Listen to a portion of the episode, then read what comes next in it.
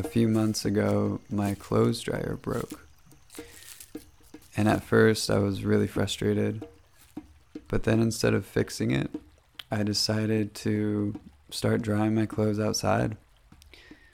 And turns out it's really fun.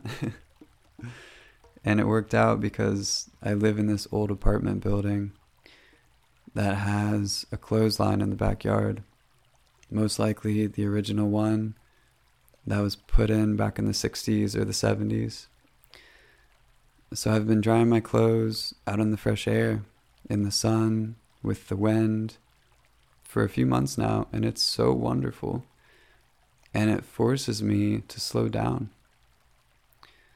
Rather than it simply being a chore that I have to get through, to then be able to do the next thing and the next thing and the next thing rather than it being a means to an end, drying my clothes has now become an experience.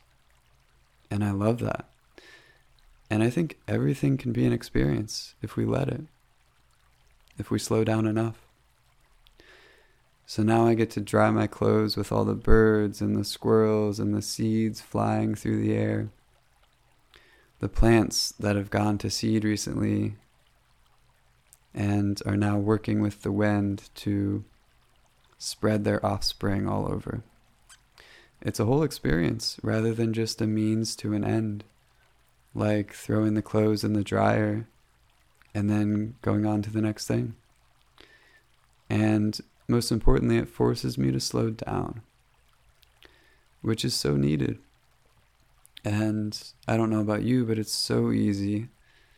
Well, it's not easy, it's so common for me to move at whatever speed the world around me is moving. What's expected of me in this fast paced society.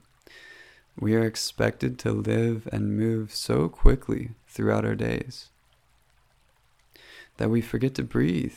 We forget to take a moment and really listen to what's happening around us and what's happening within us you know, how your body is feeling in this moment. Is your breath shallow? Is your jaw clenched? Am I hydrated? You know, we aren't built for the speed at which society moves these days. At least I'm not. We aren't meant to have a dozen or more different conversations happening simultaneously through email, text, Instagram messages, and to then respond right away. We expect way too much of ourselves. At least I do.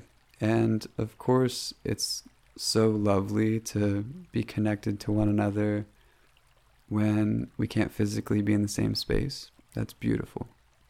It's a gift. And if we let it, this seemingly constant communication can keep us moving more quickly than our minds and our bodies and spirits can handle, at least in the long term. So, I'd like to challenge you and myself to see how slow you can get today, or maybe this week, or this month. How slow can you go? You know, can you move at the pace of nature? Rather than the pace you think you are expected to move at.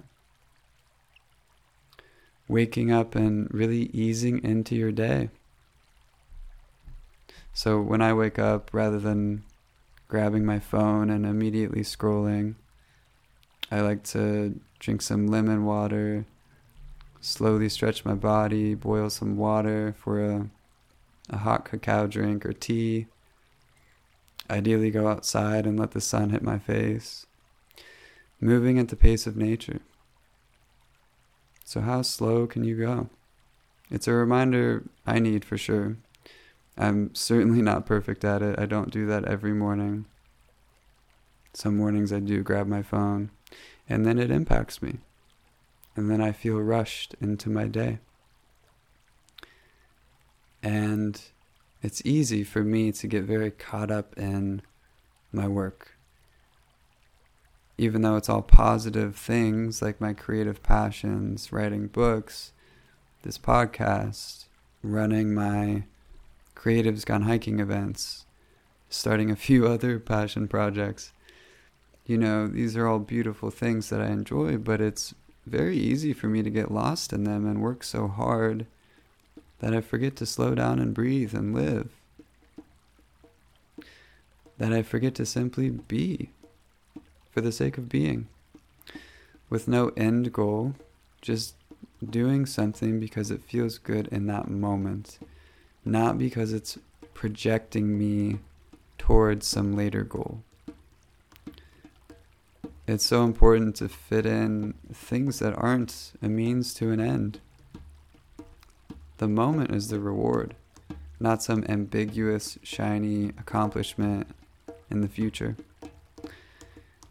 So I want to fit in more moments of being rather than doing. Just doing it for the sake of doing it. Like me playing guitar, not to get better, not to be able to show someone a song or record a song, but just playing to play because I want to in that moment and it feels good.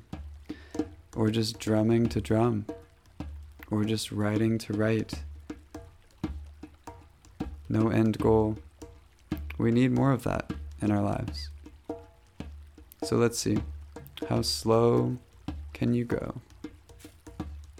If you feel called to support me and this podcast, you can purchase my poetry books or simply share this episode with a friend. I appreciate you.